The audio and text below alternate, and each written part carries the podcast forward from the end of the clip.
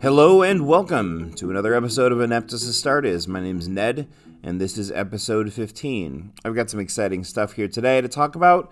Uh, we need to talk about the Nova reveals from last week. We need to answer some listener questions, get to a few things that are uh, cleanup business from a few episodes previous, and then also get into uh, the Demon Engine rules that were promised when they were released a while ago.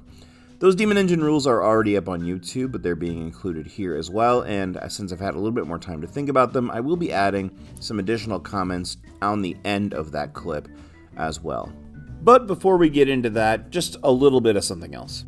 As always, I really want to thank you for being here, and of course, I would like to ask you to subscribe if you're listening to the podcast or if you're watching on YouTube. Consider liking the video or sharing the video, passing around the podcast if you enjoy it. Leave some comments. Um, give me some feedback, let me know what you think. I can also be reached on ineptus astartes thirty k at gmail dot com. That's where I really like to hear from people who want, like, have specific questions they want uh, put into the videos, whatever. Like, if you want to be the next person featured as I build lists or whatever else, send me a message and uh, we'll see what I can do for you. There are a couple of other channel announcements that I'd like to make. First of all, again, a uh, reminder that there is a link in the bio to tip the channel if you want to support in that way. It's really helpful. It's a way to support the finances behind things, which of course are not like huge, but it's still uh, something that I've got to spend to keep this on the air, so I really do appreciate that support. Secondly, um, I've actually reopened a new merch shop.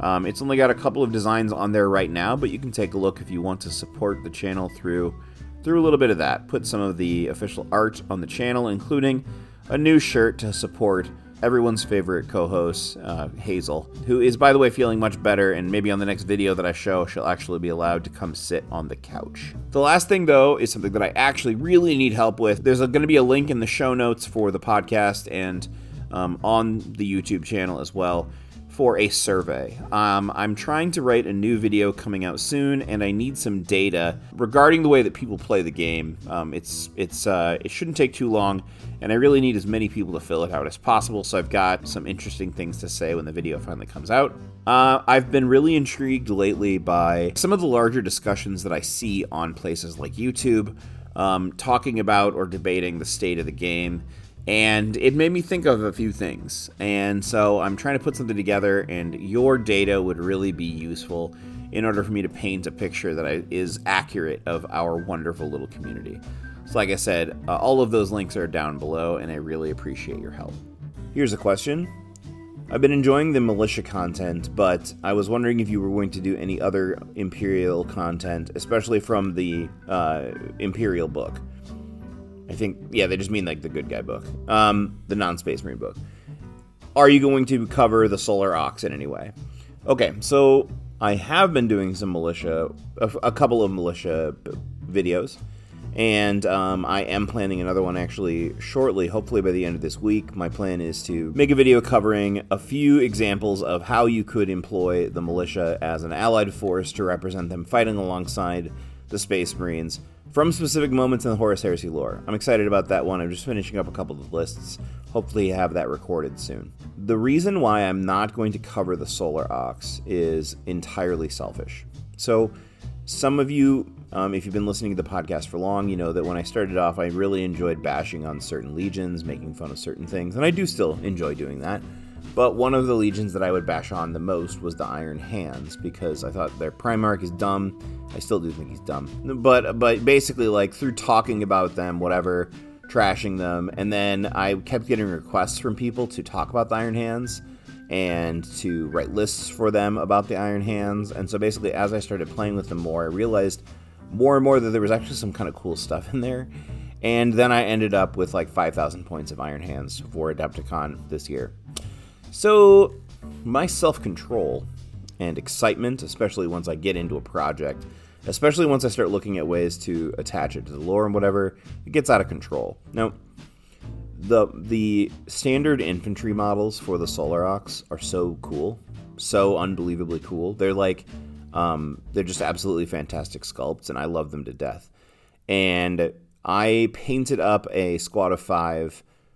I think I just, it was just a command squad for someone for a for a Secret Santa last year, and I had so much fun painting them. I enjoyed those models, so I can't uh, cover them because I don't want to end up buying a Solorox army. How's that sound? They are fantastic. They're great, and I would I would probably love, realistically, love and enjoy making content on their stratagems and rules and a little bit of their story and history. But for my own safety and the looming number of projects and my inner hobby raccoon, I have to decline. The next question is a little bit about counterplay and deals with one of the units that I have pointed out as a potential issue in the game so far this last year. This listener asks, do you have any input on dealing with heavy weapon teams? My friend always brings at least one with las cannons, sometimes one with las cannons and one with Volkites. I feel like I'm constantly trying to dance around them, trying to figure out what to do about them, and it's becoming very frustrating. Do you have any suggestions on how to deal with this? You know what? Indeed I do. This is something that I think a lot about, actually, and I think a lot about the different ways that Um, heavy weapon teams can uh, interact with the board. I talked before, it might even have been the last episode, I don't know, I've got an old man brain, but um, the, the thing about las cannon teams, um, or heavy weapon teams in general, but las cannon teams in particular, is the fact that not only are they pretty cheap for what they do, but they have a fair amount of survivability in the fact that they're just blanket models, so they can just absorb a couple hits and still be firing las cannons back. The las cannon itself, now that it's got Sunder, is pretty strong, and then also the new reaction format means that one squad can potentially shoot four times um, before your next turn, or from, from the start of your turn until the start of your next turn. Because you can shoot once in your shooting phase. If your opponent tries to deep strike something, you could intercept as long as you take a ten point piece of war gear called the Augury Scanner, which you're going to take because that's a dumb no-brainer. And then you could shoot in return fire if somebody shoots at you, and then you could Overwatch as well. And so, like, those las cannons become just way better considering how many times you get to use them and just how important uh, or how, how powerful those things are, especially, like I said, with the introduction of Sunder. So anyway, here are the Ineptus Astartes official top five ways to deal with heavy support squads. The first one, and this is actually my number one tip here, is to pin them. That's easier said than done, but uh, there's one way that's really easy to get this done, and that is with a Telepathy Librarian. So the Telepathy Librarian has a power which causes, um, on a successful psychic test, you can pick one unit within twenty-four inches, and you cause that unit to not be able to use reactions. Uh, until the start of your next turn. So, with just a simple psychic test, you can just point at a unit and say, no, you cannot react. Now, considering just how powerful and scary those reaction, that reaction fire can be, um, this is unbelievably powerful, especially against a squad like a heavy heavy support, heavy last cannon squad. More than once, um, I've been running these pretty consistently with my White Scars, and it's really useful to shut down a last cannon team. So you can shoot it with Volkite Bikes, or so you can charge in with your Golden Keshig and not worry about just dying. Quite honestly, without this pinning beforehand, it would make surviving those sorts of things nearly impossible. The next thing you can do is you can use Recon Marines to try to get a pin as well. The big thing about Recon Marines in this regard, Recon Marines are already pretty decent because they score, they're a little bit farther away, uh, they're considered farther away because of their Shroud Bombs. Their Nemesis Bolters that you can give them are seventy-two inch range, so you can actually outrange those las cannons. The biggest thing, the biggest problem here is that you still have to cause a wound, and then you still have to get your opponent to fail that pinning check, which is definitely not guaranteed. So this is not the, like, necessarily best way to do it, but Recon Marines might be something that you were considering taking already. And so just one squad for a chance to pin something, it's not terrible considering you might just be taking this before and infiltrating, you know, troop choice that can score on objectives turn one. So that's pretty great. Considering, and especially, like, if you're one of those players like m- me and uh, my friend Dark Apostle Ben, we're primarily playing the uh, Siege of Chthonium missions, and most of those have scoring right away every turn. And so the line of choices are more important than ever, and this is another way that you can get something out of it and, you know, give them something to do, give them a job. The next thing is the Scorpius. The reason why the Scorpius makes this on this list is because um, as an artillery platform, you can fire without line of sight, so you can hide this tank from the heavy weapon support squad, which you're going to want to do because otherwise it will not survive the return fire. But the Rocket Barrage special rule says that so long as this model does not move in the movement phase, Then its pie plate, you know, um, five-inch template becomes rending four up and gains pinning. So as long as you've got some tactical squads or something somewhere with a Nuncio Vox to help make this blast a little bit more accurate, and you don't move the thing, then you can be causing pinning tests. And also, more importantly, you have the chance to like remove a large percentage of this squad. It's strength eight, so you're going to be wounding on a two plus, and you're going to be instant killing anything that's just a Marine template under there. It's pretty good, and and the, uh, the the biggest thing about this, the Scorpius is really cheap. It's only like one hundred twenty points. One of the reasons why that matters so much is that, again, one of the things that the heavy support squad has going for it is that it's so relatively cost-effective for the amount of unbelievable offensive firepower that it has. So a lot of the solutions that you're going to see later on, you're going to realize that some of them end up being like less cost-effective than you want them to be. Considering, you know, I mean, like, yeah, you can take out the heavy support squad, but if you spend five hundred points killing the two hundred point heavy support squad, you aren't necessarily coming out that far ahead. But pinning in general is pretty effective because um, anything you can do to either kill these models or prevent them from acting or making them snap fire, uh, pinned units can't react. And so there's lots of ways that you can keep them from having such powerful agency in the game. The next best thing to do, in my opinion, is to swarm the models, and that's basically just going to cover them up or engage them so that they can't be firing their weapons. And there's a lot of different ways that you can think about doing this. One is to... There's a lot of different ways you can think about doing this. All of them have slight drawbacks, though, and almost all of these require a fair amount of putting your cheese in the wind, so to speak, um, which is why this is number two on the list as opposed to number one. So the first thing is that you could engage them with some sort of fast-moving unit that jumps in and simply just holds onto them in any way, shape, or form. Almost no heavy support squad is going to be placed out in front in some way that it makes it easy to charge them, so you might have to get creative or you might have to use specialty units to get this done. So what can you use for something like that? Well, assault squads are not bad for this. Assault squads are a troop choice. They do have line. They are, I think, a little bit less effective than other of the scoring troop choices, but the biggest thing is that you can capitalize on their mobility to move them around the board. They can come in very large squads. You can upgrade them with weapons if you want to, like power weapons and such, or you can just keep them cheap and just spend all the points that you want into putting more bodies into the squad. A Legion Assault Squad with ten Marines based costs one hundred forty-five points, and they're twelve points each additionally from that point. With that, you're getting the jump pack, of course, frag and crack grenades, a bolt pistol, and a chainsword. So the bolt pistol and chainsword, this is, means that you're going to have an offensive, a, a basic offensive um, input over that heavy support squad, so you're probably going to whittle them down and kill them over time. The biggest thing, of course, is that you're not likely to lose a close combat against a heavy support squad, and you're going to hold them in place and keep them from shooting.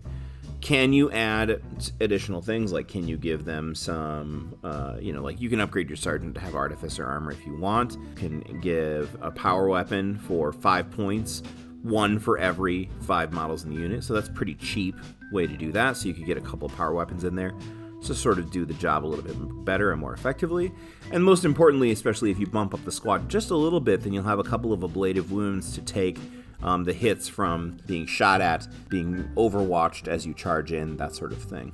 Now, I want to point out that while ideally you want to get there with like enough Marines to carry the day and to do the thing and to take them out, if you are clever in your positioning, even a, an assault squad which is lacking a, a, a number of members, it doesn't have enough to do the job itself, if you have one assault Marine left and they charge into a heavy support squad, if that heavy support squad uses the reaction to overwatch and kills that assault Marine, which probably will happen, they still have used the reaction allotment, and they have also, um, even if you have double reactions in that phase, that unit has reacted once already in that phase and can't again. So then if you have a more delicate or more fragile the last cannon, like squad of Terminators or elite close combat unit, then they get a free charge into whatever else that that you're trying to, into that heavy support squad, so you can try to kill them. So the assault squad is a good example of a unit that can like go around the edges, target something on the flank, get into a heavy support squad, and keep them from having that offensive firepower. Now, you can also just try to accomplish this through like a deep strike assault. Um, you can deep strike very close to the front line of your opponent. get tied in, especially if you're going with a list that has quite a few elements in that deep strike, that once you charge in, your opponent will have less opportunities to shoot you because once you're engaged in combat, you cannot be shot. The biggest thing, of course, here is that you are guaranteeing that you're going to have to eat an interceptor reaction. That is, at least if they're not pinned. Now, the, it's important to note that the deep strike movement, the deep strike deployment, when you set up specifically for those things, after you deploy but before the interceptor reaction can take place, your opponent does have to take a pinning check. Every unit must check to see if it's pinned, as, as long as there's like one enemy squad within six inches of them. So you can still force pinning checks on these heavy support teams here. You can get a chance to do that, and then if they aren't pinned, like I said, if, if it's a if it's a las cannon squad and they really want to fire and kill a bunch of uh, standard assault marines, then okay, fine. You're using up that reaction allotment and you are getting that out of the way. The other thing you can do as well is that if you try to throw something that's a little bit thicker at the heavy support squad, then you have a chance of actually getting in there, and then the las cannons don't hurt quite as much as they would. So anything that's multi-wound and toughness five, so like Ogrins, certain demons, a lot of the models in the Mechanicum range, those can be great models to charge after uh, heavy support squads, because the las cannons will still hurt, they will still cause wounds, but they won't be causing instant death. And there's at least a chance to make some of those, especially a lot of those squads I mentioned have the chance for invulnerable saves as well, so you at least got a chance to negate some of those wounds. The biggest problem here is that a lot of those units that I suggested, they end up being quite costly, if not more costly than the squad that they're trying to take out. So again, it feels sometimes like you're trading a bigger piece for a smaller piece, and that's not necessarily great. The third option here is then is just a move I'll call the Pawn Sacrifice, and that's just basically where you're going to take a look at one of your units, and you're going to say, this unit can kill or nearly entirely negate that heavy support las cannon team. Um, I'm just going to accept that they're going to die in the return fire. Now, a straight trade on something like this is not necessarily a bad tactic at all. You're trading points for points in that regard, and it really can be helpful if you have a unit that can perform this task, so long as you've built your list in a way that means that you have other threats that, you know, you're not necessarily relying on that that one thing to do everything. So, like, um, if you have an anti-infantry option um, that can pretty reliably remove most, if not all, of that las cannon team, then it might not be a bad idea to take it. However, if you're trading las cannon team for las cannon team and you have not planned really well for anti-tank in other regards, that's a trade that can leave you feeling a little bit uneasy, so to speak. However, a straight-up trade, as long as you've planned for it, built it in, and realize, understand what it's going to be, I mean, it can be pretty effective, especially if you're playing the sort of game in which you are going to be opening yourself up for lots of reaction play from your opponent, and that last cannon team is going to be doing a lot of work in regards. Basically, if you're playing like a um, list that has a heavy deep strike element, Uh, it can be a pretty good idea on turn one to just full-on sacrifice a unit to destroy your opponent's heavy support team so that they don't cause unbelievable havoc in disrupting your plans for deep strike assault on turn two or turn three. But again, that's the sort of thing you need to figure out, and that's going to be dependent upon your list, because again, how many different squads are going to be able to fill the role that you're trying to fill in this regard. If you only have one that does the job and you sacrifice it to kill a heavy support squad that is ultimately sub three hundred points, um, then you are going to be putting yourself on the back foot a little bit in that game. The fourth option is just having too many options for your opponent to choose between. So one of the things that's interesting, for example, and I was just talking to my friend Ben about this yesterday, we played a game and he was playing his Salamanders, he was trying something out, a new list, and I was trying out a new list as well. He didn't bring very many transports and I didn't really bring any anti-tank or vehicles in any regard whatsoever. Now, one of the things that made that game less complicated for me was because of the fact that he did not have that many uh, vehicles on the board. My small selection of anti-tank, because I was running a Serpent's Bane list with a modified Demons detachment, I didn't have a ton of anti-tank. It wasn't present everywhere. because he didn't have that many things from, to force me to choose between, it meant that basically um, my few anti-tank choices knew exactly what they were going to do all game. That was an easy choice for them. Now, the Rhino is basically just like a minivan with Kevlar vests strapped to the side, but those are Kevlar vests that are still going to take a couple hits and require that your opponent actually do something about them. Um, and it's really useful in a game where Las Cannon teams are everywhere. One of the biggest weaknesses that a Las Cannon team have is has is that no matter how many models you put into that squad to shoot, it can only shoot and delete one unit per turn. So if you are giving your opponent, um, your opponent does have like one really strong heavy support team, but you're giving them um, six transports to choose between, yeah, they can delete one a turn, but your dudes inside are probably going to be okay, even if they are now stranded. But that still leaves, like, what, five more on the board that can still run uh, up to objectives, scoot out real quick. And then you've got these vehicles that, again, just cause a general nuisance and still require an appropriate response. In some situations, even a more than appropriate response, an excessive response. Um, now, this is a little bit this different in this edition, because with the way crack grenades now work and them auto-hitting at strength six, this means that Rhinos and uh, Predators, for example, are basically toast if a tactical squad comes near them, just hugs them to death. But in the meantime, uh, that's something that your opponent still can do. However, you know, if, if they are in an out-of-place way or in a situation and they are required to be shot at, you're going to need something stronger than small arms fire to take them down, and that means potentially your opponent's going to have to direct energy and time to focus on killing something real stupid, like a, a Rhino. If you give your opponent several um, three hundred or le- lower adjusted point cost units to, to uh, look at, then it's not an automatic decision for them to decide which of those things to shoot with their last cannons. And anytime you can force your opponent to make more choices, they are likely to make mistakes, and these are mistakes that then you can capitalize. The last one, number five, is not really much of a solution at all, but it does get at one of the, um, uh, maybe one of the grimmer parts of the reality of the game to this phase. Um, the last thing I think you can consider doing is ignoring them altogether. Now, I don't necessarily recommend this, um, because this basically means that you're going to give them several turns of free shooting, but if you do not have a unit to sacrifice and get rid of them, that you can afford to do so. If you do not have a way to reliably pin them and hold them into place, um, then by ignoring them at the least, you are limiting their offensive capability to simply their one turn or one shooting phase per turn.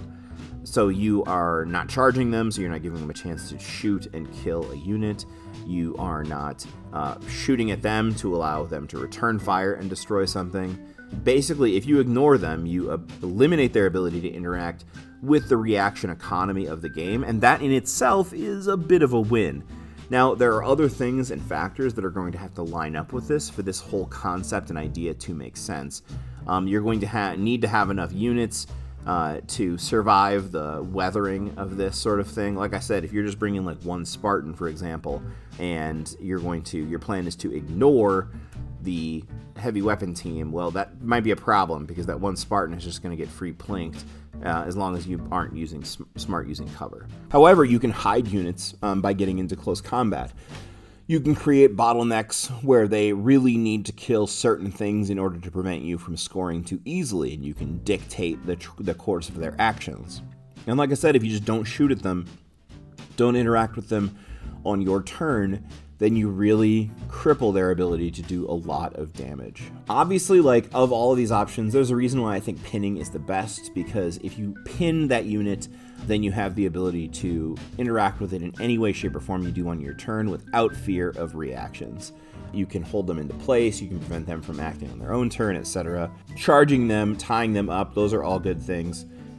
Sadly, though, I, I do think that just ignoring them is a valid option, because the reaction system is so strong, and the heavy support team, with their ability to both very very effectively cripple infantry squads um, and also just absolutely destroy armor, and even have a pretty good shot at putting a big hurt on dreadnoughts, means that they get a chance to interact with almost everything on the board, and they have the reaction system, they have easy access to extra reactions because of Augury Scanner or whatnot, so that they can interact with, damage almost anything on the board and have chance to do it uh, up to four times in a turn. I hope that helps, listener. The next thing that we absolutely have to talk about is the really nuts um, set of releases that we got from Nova, and then the news afterwards about the upcoming book. So it has been pretty long speculated, seeing that a lot of Mark three had been taken off of the Forge World website, that we were going to see an, a plastic update to the Mark three kit, and we did in fact get that. We have new sculpts that looks like they're going to be in scale with the Mark six armor as far as stature, and as some people have pointed out, also looks like they're going to be based heavily upon that Mark six. If we take a look at the poses that we've seen on the website, they, it looks like they are posed in very similar ways, and very similar also to the fact that the sergeants demonstrated in the new art are, in fact, um, they've got the right-hand power fist and the left-hand plasma pistol, just like the Mark six did.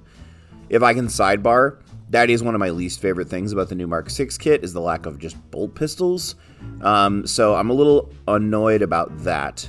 But, I mean, like, small quibble, small quibble so far. Now, not everyone will like the new Mark three, but I, I actually kind of dig it.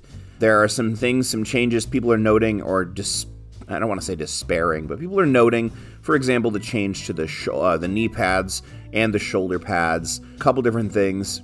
The heads are, I really like the heads, and the backpacks look pretty cool, although we can't really get a great picture of the back, of the models from the back. And the shoulder pads are designed differently. The trim is, it looks like to be smaller than the standard Mark three, I think. Now, on top of this, we also get to see that the Deredeo, which, you know, we, we knew that another Dreadnought was coming from the, the roadmap, so this, again, is not a surprise. But we get to see the plastic Deredeo. What's interesting is that it's going to come out together um, with a Legionus Astartes Battle Group box, which is going to have thirty Marines, a special Legion special weapons set containing five lots each of plasma guns, uh, melta guns, rotor cannons, Volkite chargers, and calibers. We will also get a Land Raider, and with the Deredeo. So thirty bodies with a set of special weapons, so you can mix things up, and then also just like this, you know, standard uh, tactical squad sprue. This could be a really good box, and if it ends up being like, I don't know, two hundred dollars to two hundred fifty dollars, I would see people buying this up all over the place. I guess it really depends on if you want the Mark three. However, with for, with the current prices being what they are, if it ends up being about two hundred dollars or so, Uh, a Land Raider, regular price is ninety dollars. The Contemptor Dreadnought running you somewhere, or this Deredeo probably will run you somewhere from sixty to eighty. That means that you're looking at getting thirty Marines for roughly thirty dollars, and then also the special weapons kit. So it's, it, it would be a really good deal if it sticks at that price point. We will see. Now, that alone would be pretty nice if you were especially looking at vamping up your legions, um, building a new force, and you weren't just crazy about the sleekness of the beaky Marines. We'll we'll see, though, what comes next. I'm taking a look at these kits and realizing the differences. It, it, I th- I don't know. I want to see a side-by-side comparison, but I am not sure that the trim, the trim might be different enough on these shoulder pads that if you have, uh, like I do, if you've got stocks of Mark three, the Forge World design, Legion-specific pads, you might not be able to put them on one another. I will tell a small secret.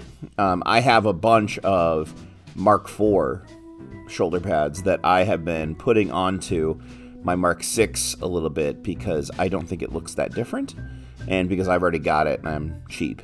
But I, if if the if the trim ends up being a much different size, then I can see that not working. So, and if that's the case, then I imagine we're going to see another round of upgrade shoulders and heads, which, well, I hope they don't trickle it out like last time, but I would be interested to see their design on those things. Now, that alone would be pretty interesting as far as options and abilities. Still pretty bummed that there's no Assault Marines yet, or a plastic despoiler kit, because, you know, the plastic despoilers, um, you know, we need that. One thing that's going to be interesting, too, though, is the fact that we, um, it makes me wonder, will we see then a resin Breacher upgrade kit? So people have been talking about getting Breachers uh, in plastic for forever. Uh, Mark three Void Armor is essentially, um, you know, just what all the Breachers are in. I could totally see G W just putting out a pack of Breacher shields and bolters to modify this kit specifically. Probably would end up being cheaper overall to get Breachers in this regard, but no, if that were all of the news, that would still be a lot of, to talk about because, I mean, it's an entirely new way to plan a force with a new visual. I don't think this needs, you mean you need to replace your old Mark three by any stretch of the imagination. I know that I won't be replacing my Mark three, although I probably will use this kit to replace all the Mark four that I use in my Iron Warriors, um, stuff that I got from the Kalth box, or when I first wanted to get into Horus Heresy, uh, and then I can use those Mark four, strip them, paint them, use them for something else. Now, on any other news week, that would, that would just be plenty, as it is, um, plenty for us to talk about, but of course there also has been released this uh, Demon Fulgrin model, and it is going to be, you know, a Horus Heresy exclusive model. It represents Fulgrim after his full transformation, the Angel Exterminatus hold thing, and um, it's it's an awesome model. It's got wings that are like twice as long as the base model is tall. You're probably going to want to buy one for every location you're ever going to play it so that you don't have to move it anywhere because it looks fragile as heck. I have no idea what that thing's going to be like to build and, and paint. I'm glad I don't oh, right now play Emperor's Children, or at least that was my thought when I first saw it, until I saw the release about the next book on the seventh, which was yesterday as the time of recording this. There's going to be an Exemplary Battles book coming out. It's uh, Horus Heresy Exemplary Battles of the Age of Darkness, most importantly, Volume one. So in this book, there's going to be, they're going to be covering some of the exemplary battle stuff that they released previously in P D Fs.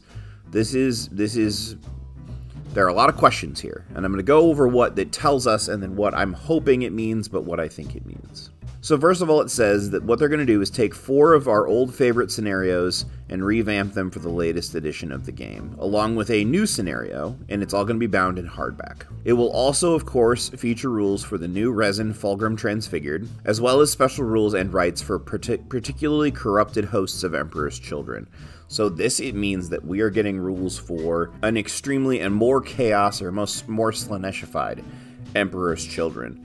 It will be really interesting to see if this is going to be like an extension of something onto like the Third Company Elite, which gives you, uh, which is the Rite of War that lets you like focus on Cacophony, or if this is something else entirely. Like, is it like adding the corrupted template of some sort to all of your Emperor's Children units? I'm really curious to see how this works.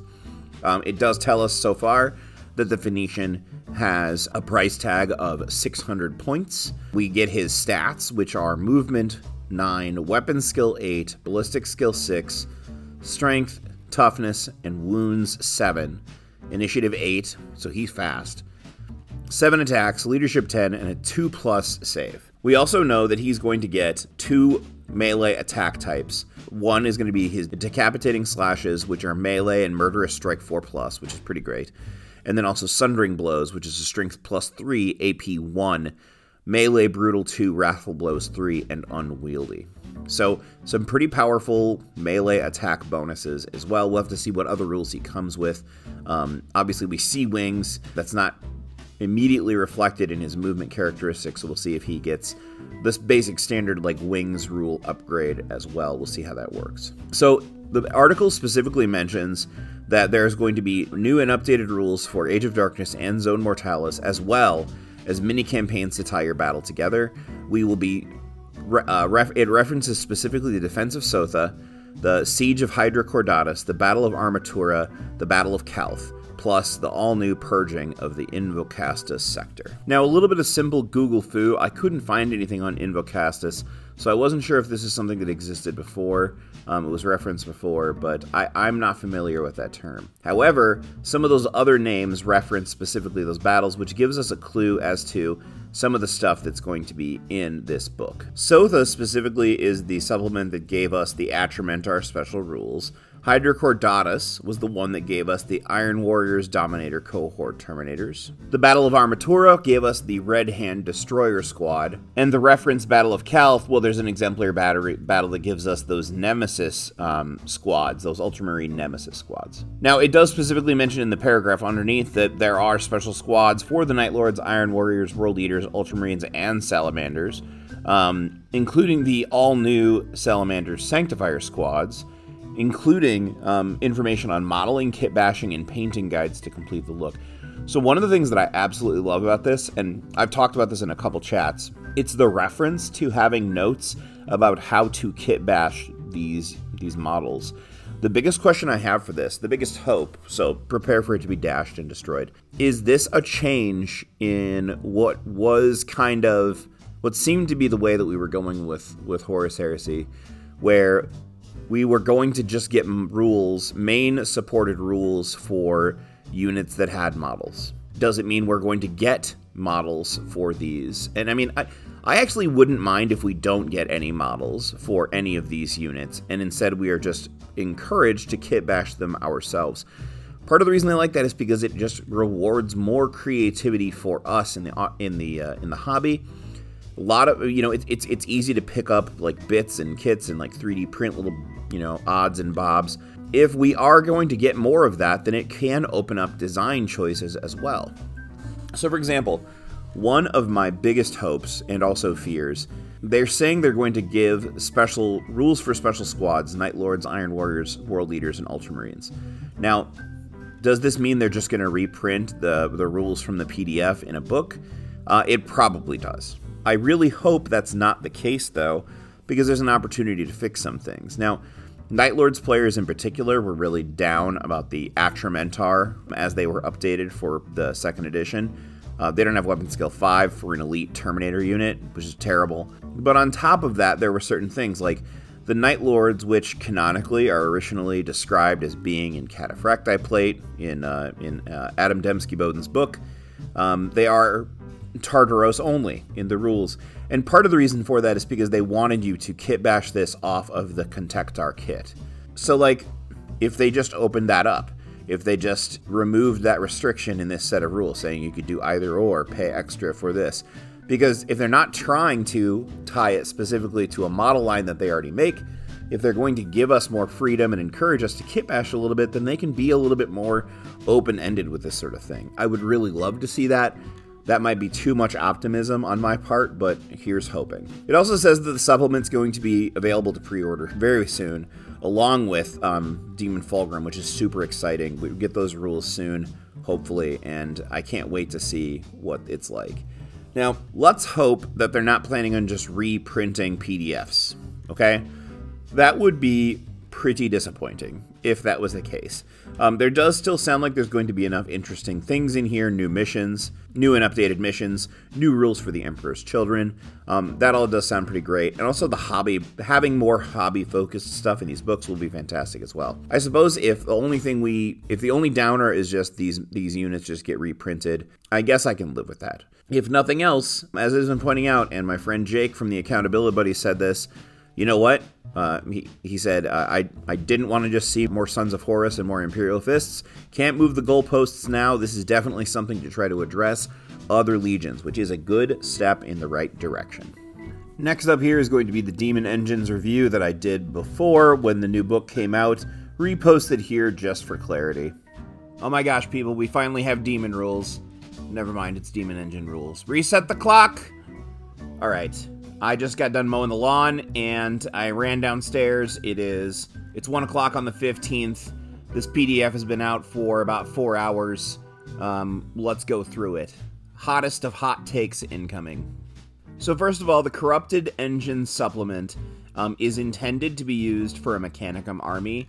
However, they, you can also use it. You can get special access to one of these such units if you have a Legion Praevian in a Space Marines army. So, of course, you must be Traitor, but let's start with the Legion Praevian and Corrupted Engines rules. So, the Legion Praevian, which is a console upgrade that I have covered before, which uh, I guess my video is now outdated, but The special thing about the Praevian before was your ability to take one unit of Mechanicum Automata. Specifically, that would be the Castleax or the Vorax Battle Automata. Instead, what you can do is pick one unit with the Corrupted Engine subtype. It does not form the same Force Organization spot as the Praevian. It must be bought with its Force Org's position. The unit does gain the Legionus Astartes X special rule that the Praevian has, but it cannot be given any war gear or any additional options. The rule specifically says that if you bring one Praevian or if you bring three, you can still only bring in one such Corrupted Engine unit, no matter what, so no way to game around that. So one of these can be taken for a Space Marine list if you are going to uh, do so. Uh, however, for the rest, Mechanicum, standard Mechanicum, this is just a way to finally get some Dark Mechanicum style units. So we have the Corrupted Engine subtype, and we need to pay attention to these rules. So all models with the Corrupted Engine subtype gain Fear one, or if it already has Fear, then it increases by one instead. Any rule effect that would affect a model with corrupted unit subtype also affects a corrupted engine unit subtype. So, for example, the Anathema subtype special rules or the Inexorable special rule. Any unit composed entirely of models with the corrupted engine subtype is immune to the effects of fear, automatically passes regroup checks, cannot fail a morale check due to our weapons are useless. In addition to that, a corrupted engine, when it does uh, fail a morale check, doesn't fall back, but follows the standard demon rule of suffering D three automatic wounds with no saves or damage mitigations allowed at all. Any hits inflicted on a model with the corrupted engine unit subtype with the force or psychic focus special rule gains instant death, which is cool. In addition to that, however, all corrupted engines natively get protection against instant death, equal to what the de- standard Dreadnought gets with its automatic deflector, which means that if it's struck by something with instant death, it instead of dying loses D three wounds. No model that does not also have corrupted engine subtype may join a unit that does that doesn't. So basically, these guys are stuck on their own, provided that there's not some future idea later that allows them to be joined by something else. But they cannot. They're on their own. So, as stated, this is a rule set that is actually primarily designed for the Mechanicum. And so there is a new Arcana, Cyberthurgic Arcana, that is available to these armies. So Anima Malefica is, I guess, the default Dark Mechanicum power so far. It has two powers. The first one is the Animatus Malevolence, and the second is the Amthea Excrucius. As with the standard from the other from Mechanicum before, basically one one of the powers is going to be some sort of buff or effect, and the other one is going to be a weapon. Animatus Malevolence is the buff, and it allows you to forego a shooting attack to target a single friendly unit within twelve inches that is entirely composed of models with the Corrupted Engine subtype. Then you can apply one of the following effects. That unit can immediately move a number of inches up to its unmodified initiative characteristic directly towards the nearest unit. All models in the unit improve their invulnerable save by one to a maximum of three plus until the start of that controlling player's next turn. Or, all models in the unit add one to their weapon skill and initiative characteristic until the end of the subsequent assault phase. So, the way this works is the player can choose to just make this go off, and you can get one of those.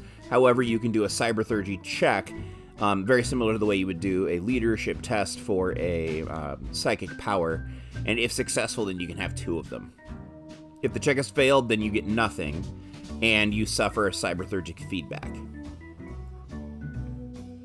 The weapon is really interesting. The Amthea Excrucius is range eighteen, strength five, A P three, assault three, blind, deflagrate, and then the Cyberthurgic focus, which it says that you have to make the Cyberthurgy check before you can use the power.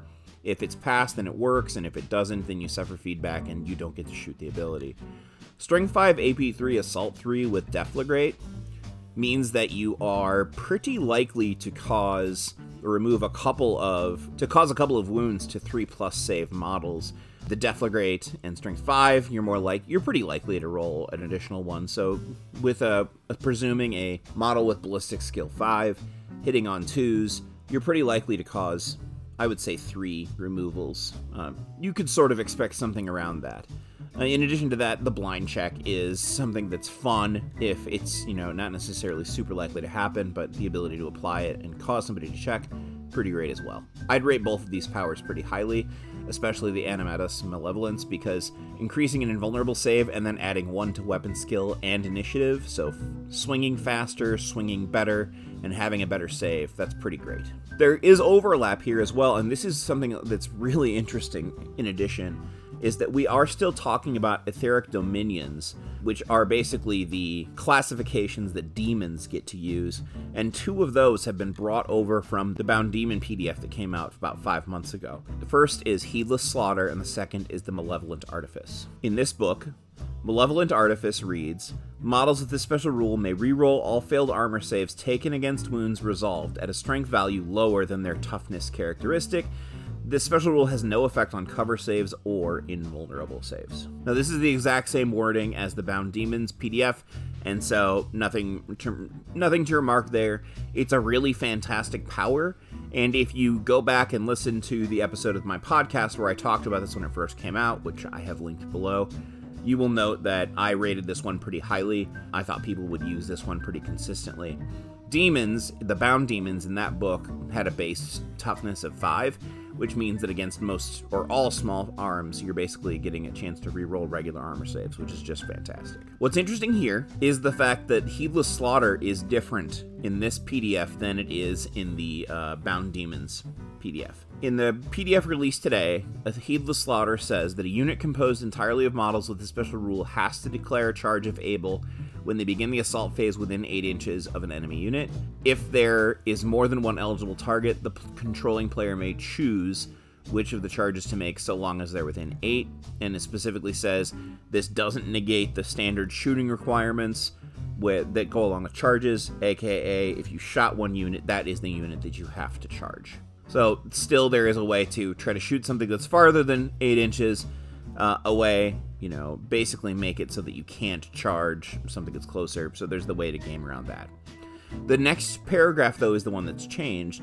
Additionally, a unit composed of any models with this special rule gains a plus one value to any charge rolls and a plus one to the score used to determine if they win a combat in the assault phase, and a plus one value for any roll to determine the result of a sweeping advance.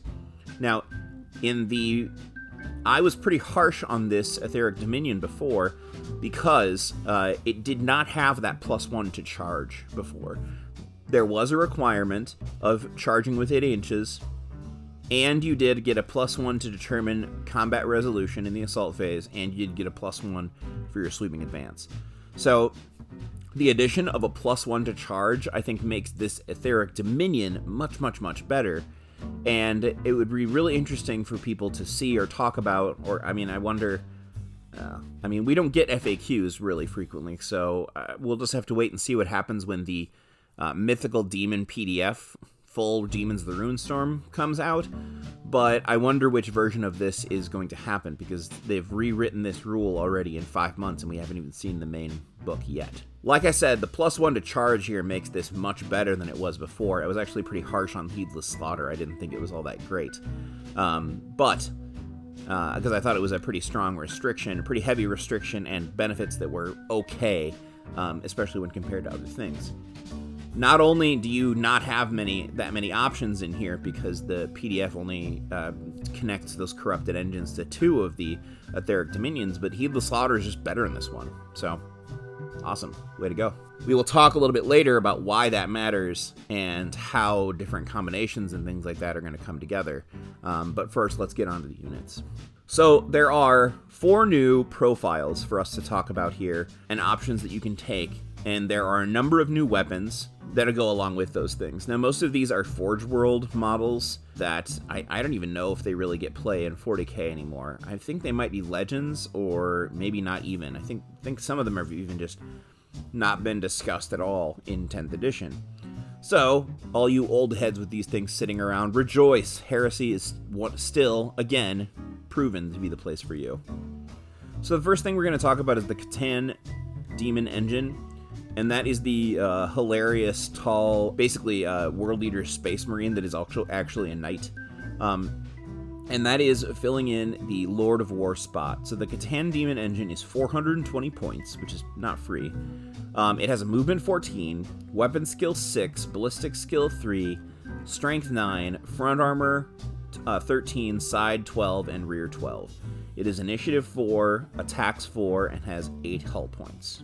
Now the combination here, uh, the the composition of the unit is just one, and it has the unit types Knight and Corrupted Engine. It has arm-mounted Catan Gatling cannons, it has a Cleaver of Slaughter, and it has a number of special rules. Flank Speed, Etheric Dominion, Heedless Slaughter, so it's specifically tied there, which all of these units are specifically tied to an Etheric Dominion. Hammer of Wrath four, so you're getting four Hammer of Wrath strikes at Strength nine, that's not bad. Rampage D three, Malefic Aegis five plus, and Traitor. The Malefic Aegis is an invulnerable save, does not stack with other invulnerable saves, but can benefit from rules such as Cyber Familiar that specifically increase existing saves. Interestingly enough, the invulnerable saves on these demon engines are better than the uh, invulnerable saves that standard demons get, which are not allowed to be taken against force weapons.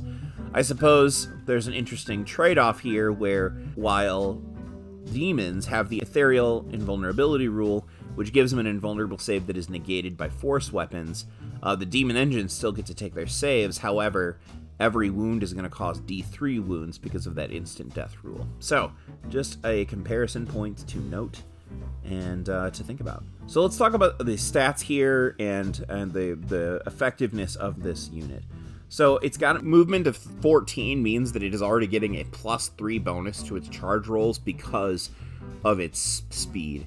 When you attack on the Heedless Slaughter special rule from the Etheric Dominion, you're getting an additional plus, plus one. So this model is moving fourteen inches and then has a plus four for its charge. This means that you can effectively make up to a twelve inch charge on an eight, which is pretty nuts. A standard charge of a seven is only only requires a three for you to hit. So this thing is going to very comfortably be able to move, uh, and very likely going to be able to move fourteen and charge, um, you know, move and charge up to twenty-one inches without necessarily worrying too much about it. What's interesting here is that the weapon skill six is, I believe, better than any knight that exists. So this demon engine is the best knight melee in the game currently, which makes sense since it's possessed by the spirit of the god of battle and slaughter, but whatever. And the Cleaver of Slaughter is no joke. It's a strength ten, A P two, melee, brutal three, and shred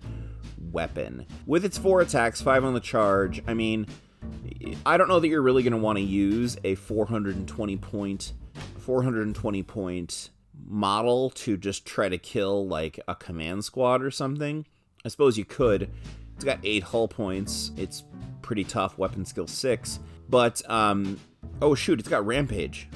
So interesting rules interaction here with the knight type and anything else. Despite the fact that you're you've got like a twelve inch tall model here on the board, knights do not count as any more than one model for the purposes of outnumbering. They have no variation of the bulky rule. They are not like vehicles, which count as ten. It is not specifically stated in their rules. Same with dreadnoughts. They are just one model as far as outnumbering goes. Same with jet bikes, with bikes this edition. That means that this giant towering monstrosity, is provided it's charging more than one model, will always get its extra rampage attacks, which is a little silly. Now it's not just a pretty face and a uh, really big axe, it also has that sweet Gatling cannon, which is essentially a Punisher cannon from the Sakaran Punisher. It is a thirty-six inch range, strength six, A P four, heavy eighteen, pinning and shell shock weapon. Now, admittedly, you're only ballistic skill three, so you should expect to make no more than nine of these shots connect. However, with strength six, you should be wounding most standard infantry on a two plus, and have a pretty good shot of having them take a wound, which means taking a pinning check at a minus one. Now, knights can fire weapons at different targets, um, although you only have one here, so it doesn't really matter. You can move out of combat and shoot your gun per normal. Knights do still have a requirement, though, that they must be able to charge something that they have shot at. This isn't as big of a deal with most knights because they've got multiple guns, so you just make sure you keep one gun to shoot at the target you're going to charge at. This is a problem for the Catan, except for the Flank Speed rule. The Flank Speed rule says that a model with this special rule can increase its movement by four in any movement phase, but if it does so, it can't make shooting attacks in the subsequent shooting phase. So this model could be even faster, up to an eighteen inch movement. That's insane. This model still can charge in the assault phase after that move, so eighteen inches plus your charge with a plus four to move. That's bonkers. In addition, when declaring a charge after making a shooting attack, a model with this special rule may charge a unit that it did not target in that turn's shooting phase, provided the target of the charge meets all the other criteria of a valid charge. You can, with the Flank Speed rule that the Catan has, either skip your shooting phase just to go four inches farther if you really need to close the distance, or you can shoot at something and then use your charge to charge something different. So a lot of versatility just for this model. Again, with that extra rampage, the regular four attacks plus D threes, you're going to be throwing a fair amount of damage into something. So taking this unit and throwing it into a medium-powered Death Star or something uh, and doing a lot of killing, I think it could actually be pretty effective. This is a model that I could actually see making its points back just because of its ability to move across the board, the nice combination of its weapons, all that sort of stuff. Definitely one that I would consider using if I had the spot for it. It is a Lord of War choice, but it's pretty cheap at four hundred twenty points. It has all the standard protections that a knight has. It's got a better weapon skill than usual, and because it's a single model, weapon skill six, then even fighting against command squads or whatever, those command squads are going to be hitting back at you not as effectively as they'd want to otherwise. I rate this one very highly. The next up is the Greater Brass Scorpion, which I have to admit is one of the coolest looking models in the forty K range, um, and I'm glad that we can throw some on the board in thirty K as well. So the Greater Brass Scorpion is four hundred forty points. It is also a knight. It has movement ten, weapon skill five, ballistic skill four, strength nine, front side armor of thirteen, and a rear of twelve. It has four initiative, three attacks, eight hull points. Um, it again comes in a unit of one, has the same subtypes, vehicle and corrupted engine. It's got a whole bunch of guns though, and some claws. Now let's take a look at its war gear. It has a turret-mounted scorpion cannon, a centerline-mounted despoiler cannon, two hull front-mounted Hellmaw cannons, true two Hellcrusher cannons, and two Hellcrusher claws.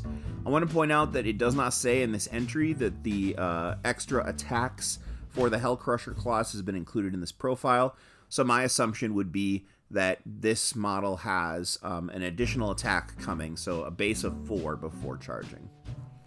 It does have the special rule Heedless Slaughter, so it is getting an additional plus one to charge. It is only movement ten, so that Heedless Slaughter is going to double its charge bonus from a plus one to a plus two, which is pretty good. Now, speaking of those claws, we'll just go ahead and start with that, because melee is the name of the game, isn't it, folks? Well, maybe not entirely. So the Hellcrusher claws are strength ten, A P two, melee brutal two, and sunder. So where uh, the Cleaver of Slaughter had shred so you could re-roll, this one actually seems not only efficient at squishing um, little multi-wound uh, infantry, but strength ten with sunder means that it's going to have a very easy time punching through the armor of even armor value fourteen models. So this is pretty good.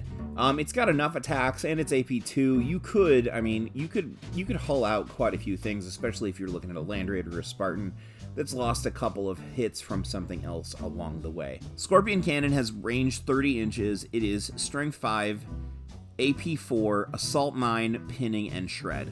So the reroll on, on uh, wounds, the shred is pretty nice because this is only a strength five weapon. So wounding on threes most of the time against standard infantry, or threes or better with a reroll, pretty nice. Assault nine and pinning, you are losing out eight shots, or nine shots, sorry, when compared to the gun of the Catan, but the Scorpion has a better ballistic skill, so you are gonna make some of that back a little bit um, in the fact that you're hitting more regularly. A gun like this, Assault nine, you can count on hitting six times, a count on approximately four to five wounds, causing your opponent, at least against uh, standard Marines. So definitely you can probably count on causing a pin, or you can hope to cause a pin every time this thing shoots. Not bad at all.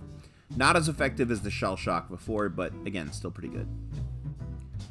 Now it also gets the Despoiler Cannon, a twenty-four inch range, strength ten, A P three, ordnance one, blast three, sunder, rending five plus, and brutal three. So wow, that's a lot of rules. Um, Sunder to reroll the reroll armor penetration on a strength ten weapon is is really great. Uh, Brutal three is absolutely nuts, considering you're putting that together with an A P three weapon already and uh, Rending five up. That's really, really good. It's a blast weapon. It's ordnance.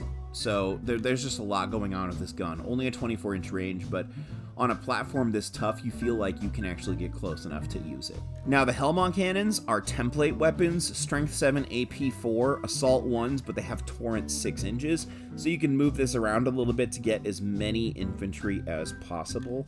What this means is that the Scorpion actually has a number of weapons that can do some pretty devastating things to infantry, both causing a lot of wounds on massed infantry, and also putting the fear into power armored infantry, or even uh, multi-wound tough infantry as well. Very effective shooting, I think. For four hundred forty points, again, I mean, it's it's pretty it's pretty tough. It's got eight hull points. It has a five plus invulnerable save, and it still has that Rampage. It still has Hammer of Wrath. Four. I like this one as well. It's less effective in melee combat directly against big stuff, perhaps. What's interesting about this is even though it's only weapon skill five as opposed to weapon skill six, the fact that its attacks have Sunder instead of Shred uh, means that it's much more effective against vehicles um, with that chance to reroll. And so I think that the Great Brass Scorpion may be a better all-around choice if you're looking for uh, one of those demonic centerpieces for your army. Okay. Now we have two of the smaller options, and these ones uh, can actually fit into a standard force organization chart, and that's going to be important. We'll talk about those in a minute. So the one that I'm the most intrigued by, I have to admit, is the Blood Slaughterer, which is a silly name, but it's it's it's still there. It's fine. Okay, so the Blood Slaughterer is a one hundred ten point model. It occupies a fast attack choice, and you can include up to two additional Blood Slaughterers for an additional one hundred ten points apiece. So three hundred thirty points for the max squad, three of these. Their movement is nine, their weapon skill is five, ballistic skill is three, strength and toughness of six, five wounds, three initiative, four attacks, leadership nine, and a three plus save. They are dreadnoughts, and they have the Corrupted Engine subtype. They have two Slaughterer blades for weapons. In addition, they are also keyed to Heedless Slaughter. They have Furious Charge one, so they, on the charge, they're going to get an additional strength. They have Hit and Run. They have a six plus invulnerable save through their Malefic Aegis. They have Move through cover, and they're Traitor marked, as you would expect. Now, there's only one Wargear option that changes here on these, and that is um, that you can add an Impaler Harpoon. If you do choose to swap out an Impaler Harpoon and it replaces one of the Slaughter Blades, then the model's attacks are going to be dropped from four to three. However, I still think you might consider doing this on just one of your uh, models just in case. Why? Because of the Impaler gun itself. The Impaler Harpoon is only twelve inch range, but it's Strength six and A P three, and it has it's Heavy one, which doesn't matter because it's on a Dreadnought, and it has the Impale special rule. And Impale says that a unit may reroll charge rolls when attempting to charge a unit that has suffered one or more hits from a weapon with the Impale special rules caused by one or more models in the unit for which the charge was declared. This takes effect even if no wounds are caused by the hits. If one or more wounds are caused by a weapon with this special rule, then the affected unit decreases its initiative characteristic by one until the end of the subsequent assault phase. Okay, rerolling charges is excellent. Um, these are keyed into the Heedless Slaughter subtype, so you will be getting a plus one for your movement because of your movement nine. You're getting an additional plus one because of your Heedless Slaughter. So now you're getting a plus two to your charge. If you hit, which admittedly is only going to happen on a four plus, if you hit with that harpoon, now you get a chance to re-roll with a plus two on your charge. If you cause a wound, then the initiative of the target unit you're going after is going to drop by one. Now, why is that great? Well, the Blood Slaughterers are only initiative three. So you have a chance to strike simultaneously. Now, I don't know what exactly you're going to be throwing these things at because they are still toughness six with five wounds apiece. So it's not like they're going to get chopped down by a whole bunch of different things that they're worried so much necessarily about. So they're worried so much necessarily about like striking first. However, it is pretty interesting to consider. The best thing, I think, is the charge bonus reroll. Now let's talk about those Slaughterer Blades. The Slaughterer Blades are no joke. They're Strength User, A P three, with a melee rending six plus. So against anything with a two plus armor save, these guys are going to be a little bit hit or miss. You're going to be forcing a lot of saves, but they're not necessarily uh, going to be doing a ton of work if you're banking on those rends. However, A P three means that these guys will absolutely chunk big squads of, let's say, tactical marines, blocks of despoilers, assault marines, or things like that. So pretty darn good. Now last up, moving up, we're going to come back to the the blood slaughterers in a minute, why I like them so much. Um, we're going to get through all the units first.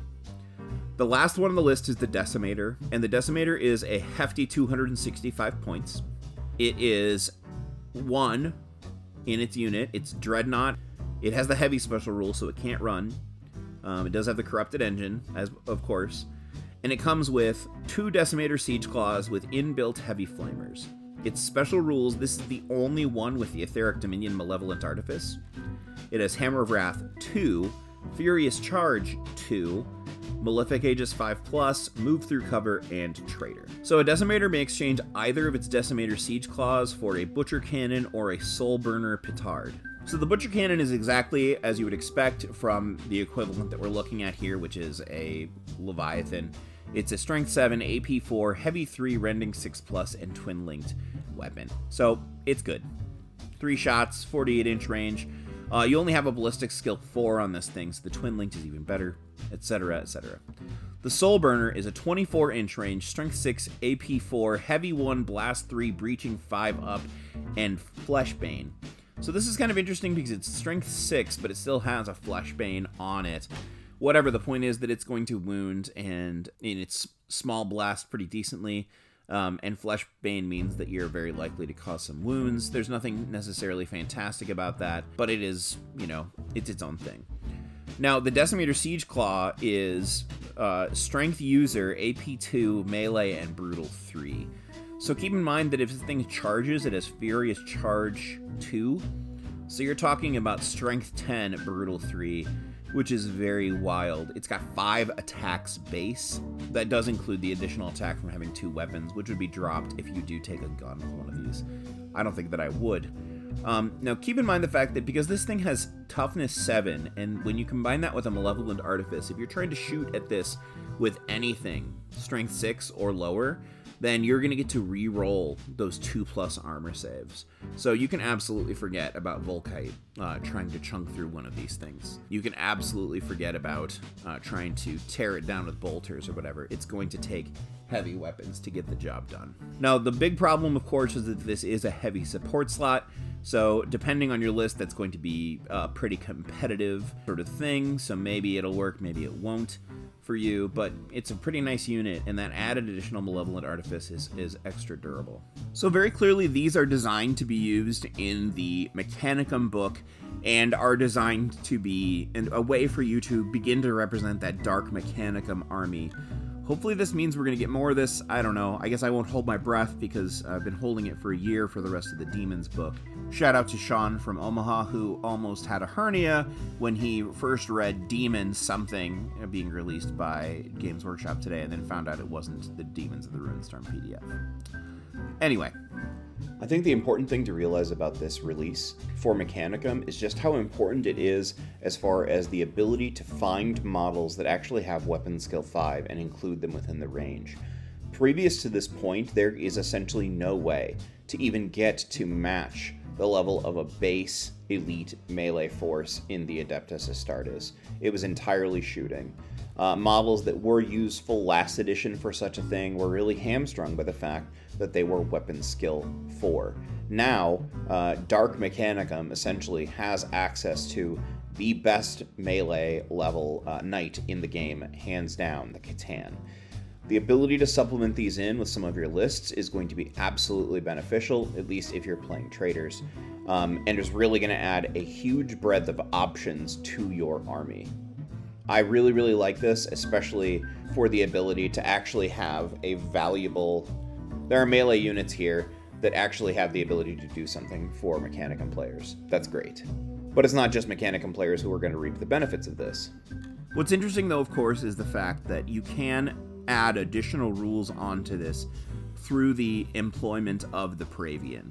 Now, anytime you can take a unit and then just beginning to add additional templates on top of it or additional rule sets, you have the opportunity to create really strange and interesting interactions. Sometimes this sort of thing ends up broken, sometimes it ends just sort of dumb, but I just wanted to talk about some of the different ways that you can combine these concepts together based upon the Legionus Astartes and, in fact, also the Bound Demons P D F that we've already seen.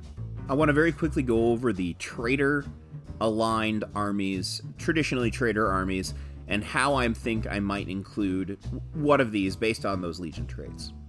So first off, with the Emperor's Children, getting a plus one initiative on the charge, even a disordered charge, would be very good for a lot of these units.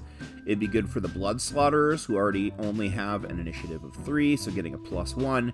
And with the Impaler, uh, Blood Slaughterer of the Emperor's Children, which hits and wounds with a, an Impaler, is going to be able to strike at an initiative four over other things which have been dropped down to initiative three. Pretty effective little ability. Honestly, striking at one faster initiative would be fine for just about any of these things. All of these units also make sense, honestly, with an Iron Warriors list. The Brass Scorpion getting a plus one to strength on all of its guns with middling strength to be able to take out um, mid-armor vehicles or dreadnoughts or the like is pretty nice. The fact that you can get a plus one to strike on all these various attacks against vehicles.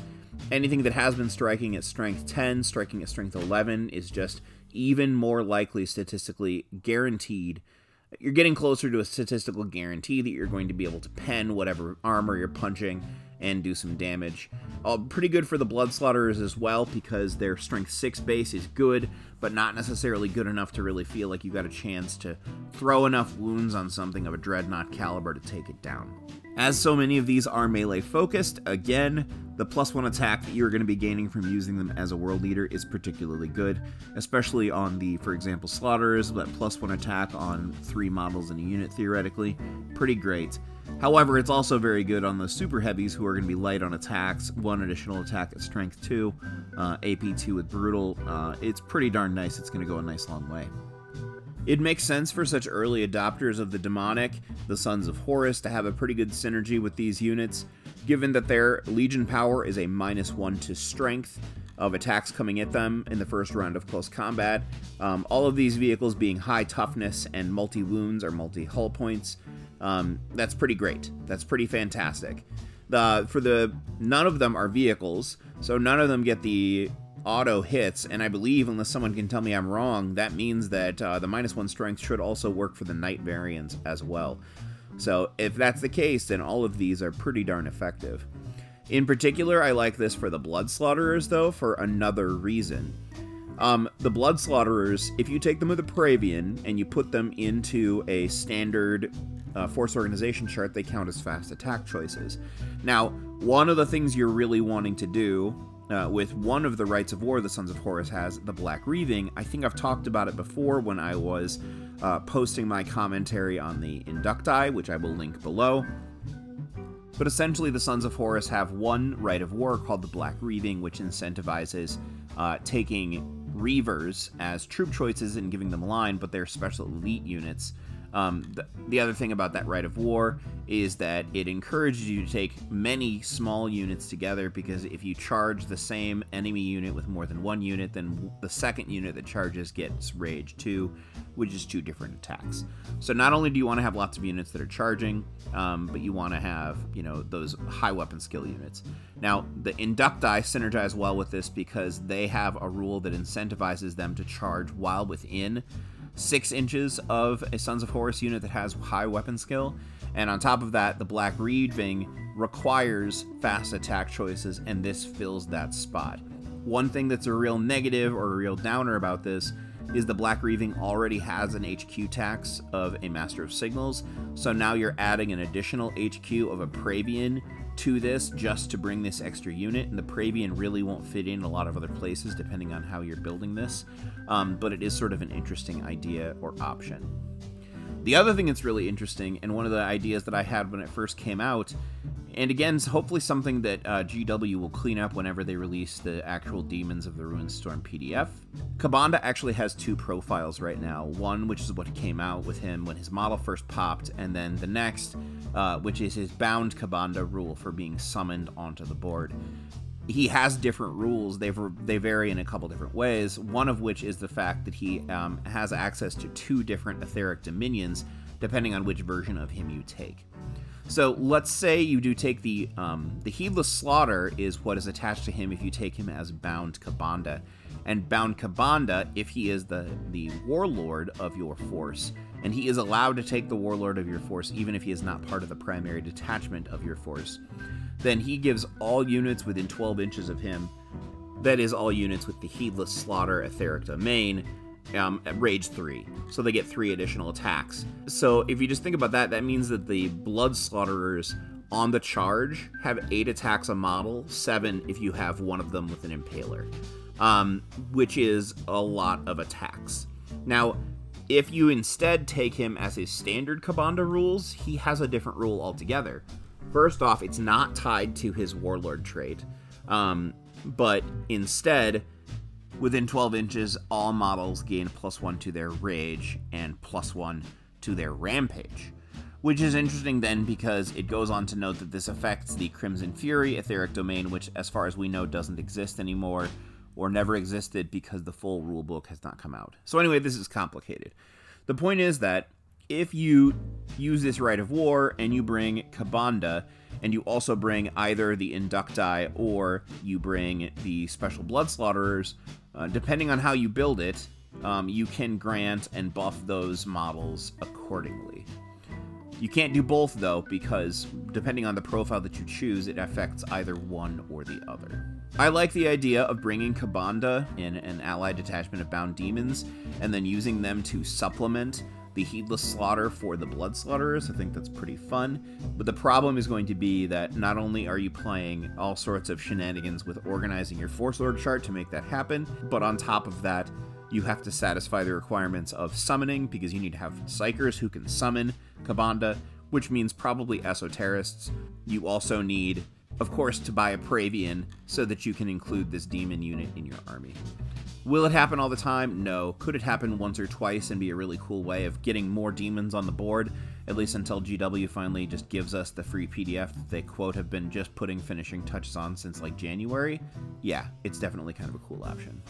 Humorously enough, I think that the Alpha Legion also have kind of an interesting argument to make for the inclusion of one of these models. The ability to be considered two inches farther away as far as charges or declared powers or things like that is is pretty great.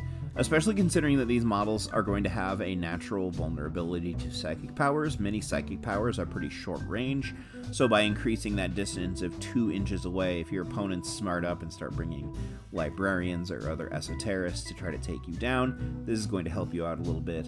Also, it's going to help you because that extra two inches of distance, if you are not able to make the charge like you wanted to the first turn, or if you just know it's not quite going to be uh, quite right, you can, you know, for example, depending on what you're going against, uh, put yourself at just about the right range to make a guaranteed charge for next turn, while being pretty confident that the additional two inches that you are creating in that space isn't going to be as easy for your opponent to bridge, as opposed to what you're able to do. Sadly, I don't think the Night Lords, the Death Guard, the Thousand Sons, or uh, even, honestly, the Word Bearers have a lot going for them when including these things. The Word Bearers have, like, maybe the best argument for that plus one uh, to wound resolution, depending, but that's really not nearly as powerful or potent as other things. Not as good as I'd like it to be, considering, um, you know, Word Bearers definitely are the ones that should be including these things. I think that if I were a Word Bearer player, I might do it anyway, just because, like I said, it's it's what the lore demands. There are also some Loyalist Legions that have interesting rules combinations, and honestly a couple of them that it actually kind of makes sense to consider, depending on the narrative you're playing, what time period you're playing in the Heresy, or maybe you're doing Alt Heresy, that sort of thing. In particular, I think it's fun to think about using Dark Angels for this. I know that's like the, the go-to Gotham. Uh, you know what really annoys me? I've said this before. Do you know what legions have, Loyalist Legions have cool traitor-only warlord traits? The White Scars do. the Iron Hands do. You know who doesn't? The freaking Dark Angels. That really makes me mad. Anyway, so Dark Angels, your ability to add a Hexagrammadon to one of these guys, um, pretty great option in a couple of situations, uh, especially considering the fact that there are a couple of Rites of War that you can take with the Dark Angels that get benefits depending upon the mark that you include with them. So you're not going to get anything for using the Stormwing mark because it specifically attaches to bolters, and unless you get a friend who's willing to let you get a point on the argument about blades for the Deathwing, you're not going to be able to get a plus one to hit, although that would be so sick. I'd let it happen. But anyway, some of the other options are still pretty interesting. Considering the high level of toughness on a lot of these models, giving Dreadwing subtypes so that Flame, Plasma, Volkite, and Phosphex weapons have a minus one strength coming towards them, and then all poisoned weapons need a plus one better to wound. I guess plus one worse to wound than before. That's not bad, especially if you were considering combining it, for example, with the Eschaton Imperative Rite of War. Not only would you be getting that additional toughness coming towards you, but anyone who is inside dangerous terrain, you're getting a plus one to wound. Also, these models would be ignoring dangerous terrain themselves as they scuttle through things. Not bad. Adding the Ravenwing only gets you a plus one to run, which is kind of underwhelming in a lot of situations, but Ironwing and Firewing don't look so bad to me. Firewing itself is not necessarily that great. A plus one to wound when attacking a unit that contains at least one model with an independent character special rule. Now, if there are some other, like, shenanigans going on with the wound differential or whatever, this could come in handy. But it also ends up being pretty neat, for example, if you end up taking it alongside something like the Serpent's Bane Rite of War. Serpent's Bane is the one where you declare three priority targets, and anyone who has at least one model in its unit with the Firewing subtype gets a plus one to hit against those units, which means that if you're going to use these, uh, like for example, Blood Slaughterers, to specifically charge after one of those targeted units, having a plus one to hit and a plus one to wound if there happens to be an independent character in there sounds not so bad itself either. Ironwing itself, re-rolling ones to hit against vehicles or dreadnoughts isn't bad at all either, um, less so for something like the Blood Slaughterers, but pretty great for the big knights if you're going up against um, dreadnoughts, or if you're going to have to use them to chunk down like a super heavy tank or a big transport to try to get at the soft little bits inside. Also, again, like I said, I think it's pretty cool to consider. The Caliban Dark Angels for sure are summoning demons by the time the end of things goes around, so there's no reason to say that they couldn't have some demon engines around. The other big option, of course, is Iron Hands, um, especially considering, I mean, th- These are already very durable, but the ability to have a reduction of shooting attacks coming towards them of one for strength is just absolutely nuts. They would be really strong as well. And I guess in the lore there are there are Traitor Iron Hands, so it makes sense to consider that if that's something you've done for yourself in the lore, or as I know some people are doing if you're interested in any of the alt heresy sort of stuff. Now, in addition to this, I think it's important, I just want to stress again, that if you are trying to combine a Legionus Astartes list, putting one of these units in and then combining it with Kabanda, for example, uh, you're going to be getting a plus three to attacks. This, however, will only specifically work with the Blood Slaughterers because Kabanda is already a Lord of War, and so you cannot take any of the super heavies, um, and the Decimator is does not have the right Etheric Dominion, so it doesn't work. But it is a unique combination, which I think could be fun if that's something you're already leaning towards building. Well, that about wraps up my summary. I think I've gone over everything. What do you think about this P D F? Are you excited about it? Please let me know, and uh, let me know if you want to see more demon content going forward. The last thing I really want to say is that after letting it sit for a week, I'm still pretty high on the Blood Slaughterer's potential, especially when combined or, you know, placed in a standard just what would be Dark Mechanicum list, but I am also pretty high on the Decimator. I think, I don't think we can oversell quite, quite so much how important with certain lists it could be to have a Dreadnought, a, a Contemptor Dreadnought equivalent, you know, and even then, you know, sacrificing a heavy support slot choice for one of these things is not necessarily a bad thing, especially when, well, it depends on how you're building in what other way. I don't think it shows up well in a lot of lists, but I do think it shows up decently in this one. I like I said, though, the Blood Slaughterer, because of its speed, because of its placement in the fast attack choice, I think that's really, really fantastic. And I think people will probably, if you're going for Traitor Mechanicum, I think I think they will look for... I think these might be kind of a popular choice, I guess, is all I'm trying to say. I saw a lot of negativity online, though, about this P D F uh, right after it came out. And a lot of people were really pointing out that, honestly, it was just the same sort of thing that I was seeing about the people talking about Lords of War in general. So I, I guess I want to point one thing out about the Khaitan and also the Brass Scorpion. Regarding these these Lords of War choices that you can include um, in your armies, I don't think that they are going to break the game in any way, shape, or form. But I do think that on average, they're probably better than the other options that other lists have for non-Primarch models. Some Primarchs are way better than any of these things as far as force multipliers, their effectiveness and ability on the field, stuff like that. But as far as like when comparing it to like other like super heavy tanks, for example, I would I would take any of these against, like, for example, a Fellblade. Definitely better than the Khaitan is is def- definably better at melee than I think any knight in the game. So it's just taking, if the concern is the fact that the, the Lord of War spot is just not that effective for the price that many of these models are in the game, then that's that is not just a Mechanicum specific problem. That's like a that's like a, a system-wide problem currently. And so I still think I'm pretty high on them for the fact that I, I like having that visual centerpiece of my army, and so I still think I rate them pretty highly. That's it for this time. Uh, thank you so much for listening. Don't forget to like and subscribe, drop a tip if you can, but again, most importantly, really need your help filling out that survey, so I've got something to talk about with my video upcoming in a couple weeks. Um, thank you so much again. I appreciate all of you, and we'll see you soon.